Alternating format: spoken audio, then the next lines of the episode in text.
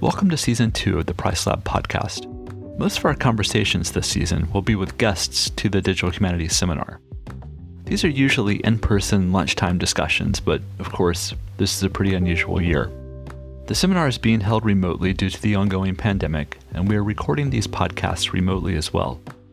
We think they sound pretty good, but please excuse any echoes or other glitches while we're temporarily unable to use our usual recording studio.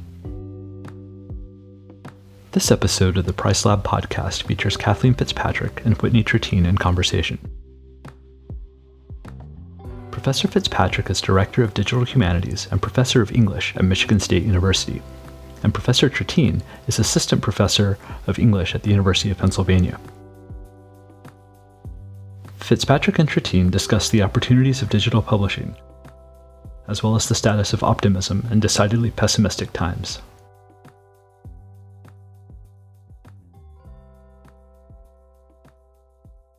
So, in an era of pessimism about the future of the humanities, I really think of you as one of our kind of endearingly and enduringly optimistic thinkers. And there's a real sense in your writing that you believe in the power and the force of higher education, especially as uh, public institutions and higher education as a, a public good and still a, a space of social mobility. And, uh, you know, I was looking back on your book and rereading parts of Generous Thinking um, in the last few days and it's it's so optimistic and yet our times are so pessimistic. So i wanted to just start by asking you to to reflect on generous thinking and the work that it's doing in light of 2020 broadly speaking the the quality of my optimism is deeply strained right now and I, I have to acknowledge that. It is not a time in which it's easy to maintain uh, like we can do it outlook. And yet there's something internal in me and i don't know what it is if it's just thick-headedness or if it's privilege or if it's you know any number of other potential characteristics that have led me to be unable to really just let go of that sense that we have to do something to try to make this better you know, I have a little bit of Pollyanna kind of look for the the bright side in in everything. I mean, that having been said, you know, if I were to look back at, at generous thinking, there are things that I know that I would do differently if I were writing it in 2020 instead of writing the bulk of it in 2017, 2018. And I think one of the key things is is in the preface. I mention that you know, near the end of the writing of the book, it had become really hard to keep the book from becoming fundamentally angry. And there's a, a, not insignificant part of me that now feels like that was misplaced energy. That, in fact, a little more anger might be entirely called for at this hour of the world and might, in fact, be more productive in thinking about the importance of some of the call to change that I'm trying to make you know it was it was all very easy in 2016 as i was starting to write the book to really think well you know it, we can talk about generosity and we can really think about how to build bridges between the academy and the publics that we serve. And we can do more to support one another and create a better world. And i still believe all of that but i now like cannot help but recognize um, the the danger that we face. The threats that we're under right now, both politically and environmentally, and you know in in health oriented contexts, given given COVID, have have become too clear not to feel like we're fighting for our survival within the academy and attempting to figure out how we carry on that fight, how we encourage one another to believe that the fight is worth fighting is part of where I feel like that optimism now has to be placed. I'm, I'm working right now, in fact, on a sort of follow up to generous thinking. Because, you know, as I've done a lot of traveling and speaking, you know, as the book came out, I had a lot of people, even before, you know, the current disasters, turn to me and say, well, you know, it's all well and good to be generous in good times. You know, when we're flush, we've got money to invest, we can think about new programs and new possibilities. But what happens in bad times, right? What happens? when we start cutting budgets? What happens when we have to lay people off? How can we maintain generosity at those moments? And oh boy, if that isn't difficult. If we're going to manage to be generous in a time that is as disastrous as this one potentially is, we really have to find ways first of all, to continue to believe in the, the agency of the individual to do something to make change, while at the same time recognizing that individuals are overcome by everything around them and that the power of the individual lies in the power to create groups and to mobilize groups to create change. So, I mean, how do I maintain optimism? In certain senses, through that, through thinking about the people who are taking the time to work together and who are sharing their energy and their enthusiasm and who are really attempting to take institutions and organizations and and you know entire states and make them be the thing that they ought to be. Make them be the generous kinds of institutions that they ought to be. It is not easy but it seems worth fighting for. You mentioned that you would put a little more anger into generous thinking and i don't mean to pull you back to the yeah, pessimism no, okay. and the pessimistic side but i'm wondering like what what is kathleen fitzpatrick angry about today like what are the the places where you see the most need for that change to happen what i'm most angry about right now as i'm sitting here today is the need that so many of our institutions are feeling to maintain revenue generation um, at all costs, right? At the cost of the health of staff and and faculty, at the health of uh, at the cost of the health of students, at the cost of the quality of the kinds of education that we deliver. At the at at any cost, we must maintain tuition dollars coming in. We must maintain football revenue. We must maintain, you know, that all of these things that have become so necessary to us precisely because our culture has decided that higher education is a private responsibility rather than a public good. Um, it infuriates me. And I find myself infuriated more than anything with I mean, how to put this? I recognize the difficult position that many of our institutional leaders are in um, in that they're being looked at by boards who are overwhelmingly politically and corporately determined entities, right? And that these boards who have very strong feelings about the institution's financial processes and solvency. Um, are looking to the leaders of those institutions to maintain solvency regardless. But I want somewhere, I want somewhere a, a cohort of university presidents who are willing to stand up and turn to their legislators and say, this university is not just a you know not-for-profit corporation that has to be happens to be located in your state. It is your state this is your state government that is operating on a shoestring and that is charging families and students obscene amounts of money to attend. And unless the state is willing to support this thing, it's it's going to die. And what is going to become of higher education in the state? What is going to become of the economy in the state? To take that initiative to look at legislature legislatures and say, this is your job to fix, not just ours. And it's not the job of the families and the students who are paying the tuition to help us balance the budget. And it's not the job of the unpaid football players to help us balance the budget, right? It's the job of the legislature. And I want so badly for somebody to be willing to stand up and really fight their state government to say you must return us to an appropriation level that allows us to function. I really like and appreciate that point, especially as someone who formerly worked at a public institution at UNC Chapel Hill. And as you're talking, I'm thinking about the double edged sword of the public institution in the sense that, on the one hand, there it is it is this fertile ground this opportunity for all the kinds of generous thinking that you discuss in the book for instance to flourish. But uh, and and what you're saying right now for there to be public pushback and yet at the same time and again still thinking of UNC and and their covid disaster right? I mean they are beholden to a board of governors that is beholden to a republican and conservative legislature that in many ways is at odds completely with what the faculty and even the students were wanting, but the parents might be wanting it, right? So we're in this moment of great tension around what a public institution is and who who does it serve. And I'm I'm wondering, you know, just your reaction to that, but also thinking about have faculty and those of us who work specifically in the humanities, I'm thinking, have we done enough to promote what we do to the people we serve? And if if not what can we do? Like how can we get that message out there more? Yeah i, I think that's that's um, that is exactly the question that we need to be asking.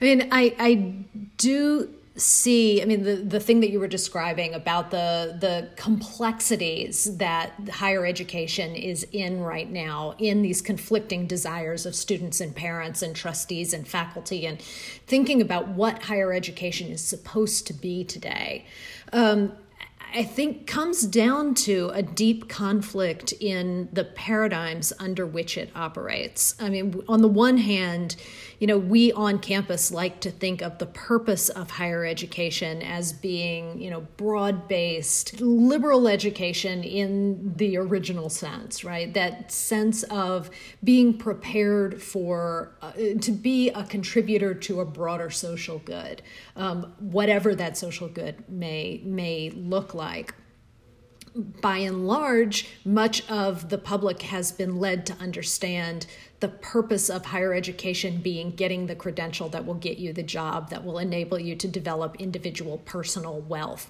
Or even if it's not about developing you know wealth it's about developing a good individual life right? So it's an internal personal private goal rather than that public social building a sense of an educated populace and because of that that privatization of the goals of higher education we have a real uphill battle in fields like ours in in the humanities in the arts to think about like what is it that we do that contributes to that public good?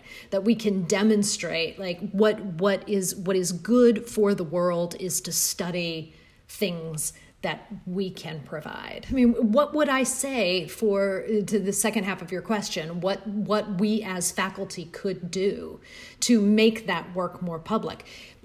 I think one of the things we need to do is make that work more public, um, just simply by thinking about how the work that we do for one another, the the things that we write that are aimed at other specialists, might in fact be opened up a bit in ways that could draw other kinds of readers in to see the importance of what it is that we do and why we do it, and put us into dialogue with more public readers who are interested in thinking about the future of literature, the future future of art, um, but in ways that are not necessarily part of our expert to expert kind of dialogues. So I think the more that we can do to demonstrate that you know what we do within the academy is not you know a bunch of pointy-headed intellectuals sitting around sort of pointlessly hypothesizing about things that don't matter but that are in fact really at the heart of what it is to live in a world that's as saturated with representation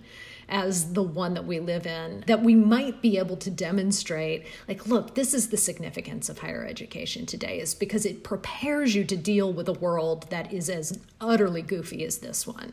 And it prepares you to make good decisions on behalf of not just yourself and your family, but your community. This brings me to something else I wanted to talk about, which is technology. So, of course, your first book took up these questions from the perspective of technology and, and arguing that we can make our work public better through the web, through things like blogs, emerging forms of communication, scholarly communications, through open peer review, for instance. And I, I wanted to ask you to just reflect a little bit on the state of technology as a means of making public our work and where you see hope and where you see progress since that first book Planned Obsolescence and where you see some maybe backsliding? I think uh, there has been a fair bit of progress in certain regards. I mean, we're certainly at a moment where the vast majority of scholarship that's being produced is circulating in the network somehow, right? But in other ways, the, the forms in which the majority of scholarship are circulating have become even more entrenched. I mean, we're we're still dealing with the PDF as the primary form in which scholarship uh, circulates. You know, even if some scholarly books are put out in EPUB versions, it's they become difficult to use use because how do you cite them? It, it just you know we're so we're still in this place where certain of the ways that we work are so locked into the ways that things have been that it becomes more challenging um, to to break out of them and to do something different. Peer review is an interesting case because I think we're seeing more willingness to think about new forms of peer review, about more open peer review, about peer review that's done within communities, about, you know, uh, uh, uh there, there are more options out there.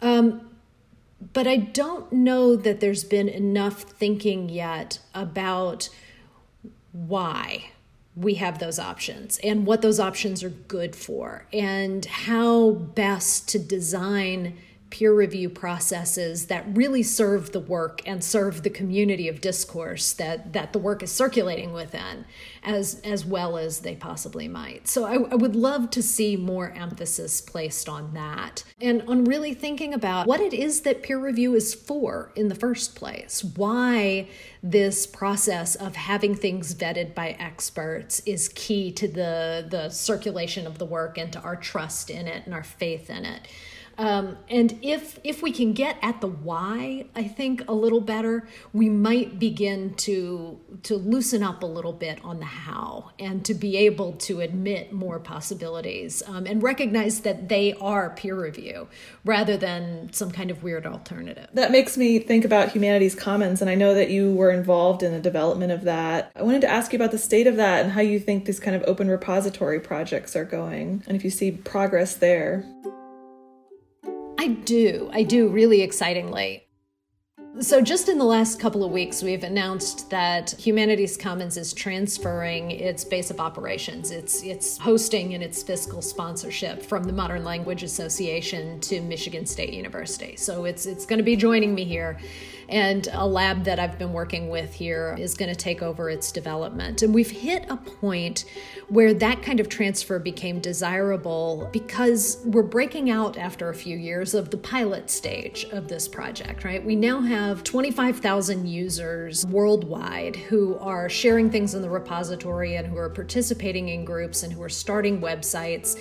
And that scale is is really requiring us to think more seriously about about the project's maturity, about its fiscal future, about you know what what it's going to look like, how it's going to develop, and how how we can use the technologies and people who are committed to this project to really think about building something um, robust and new.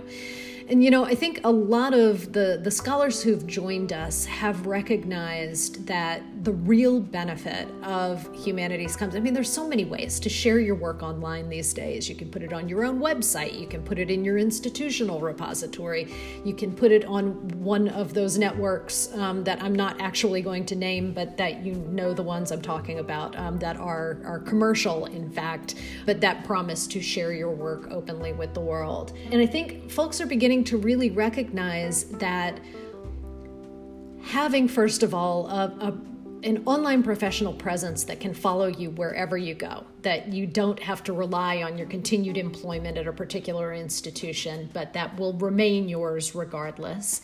And knowing that that that platform that you're working with is and will remain not for profit, that it is committed to the kinds of scholarly values that scholars are committed to. It becomes increasingly important as the options proliferate. So, I mean, we've got a whole lot of, of possibilities on our plate in terms of the way that the network is gonna is gonna develop from here we're super excited about the possibility of being able to bring in more fields and um, more institutions and more organizations into the, the support of the network.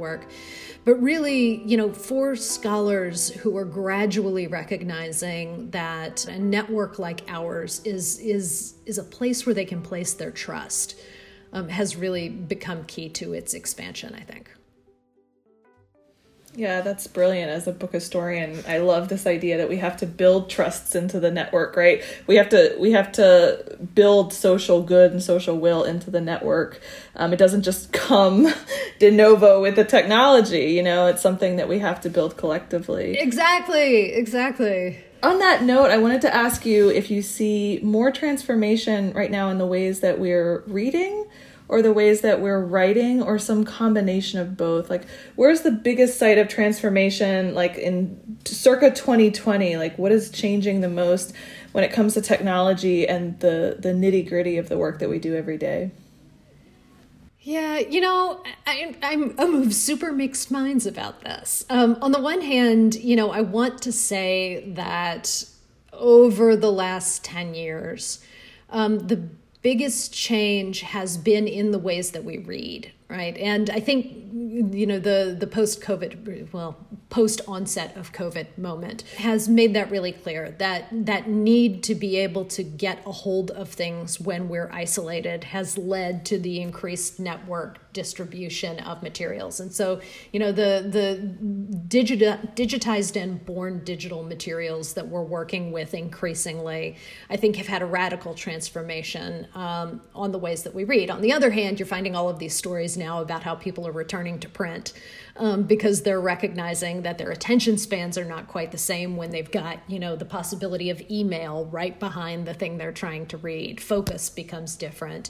And you know the tactile experience of, of, of annotation is different. All of those things are different. But i do think that that the ways that we read have changed more dramatically to some extent than the ways that we write but I think where the potential for the greatest change um, that is sitting right in front of us right now lies is in that confluence of reading and writing. In those networks like Humanities Commons, but like a bunch of other networks too, where we're we're really beginning to see the ways that scholarship develops as an ongoing conversation and that both reading and writing are part of participating in that conversation. And so i think that that it's um, it's in that that conjunction that i would like to think we're going to see um, the biggest change in the coming couple of years so I wanted to end by asking you what you're working on today. What are you thinking about today? What are you going to be thinking about for the next year or two? Well, I've got a couple of different things that that I've been thinking about. As I mentioned, I'm sort of working on a follow-up to generous thinking that's designed to be, I mean, how to imagine it, a kind of workshop guide right? Like, you know, you and your colleagues have read Generous Thinking and you think, great, let's make a more generous institution. Now what? How do you do this?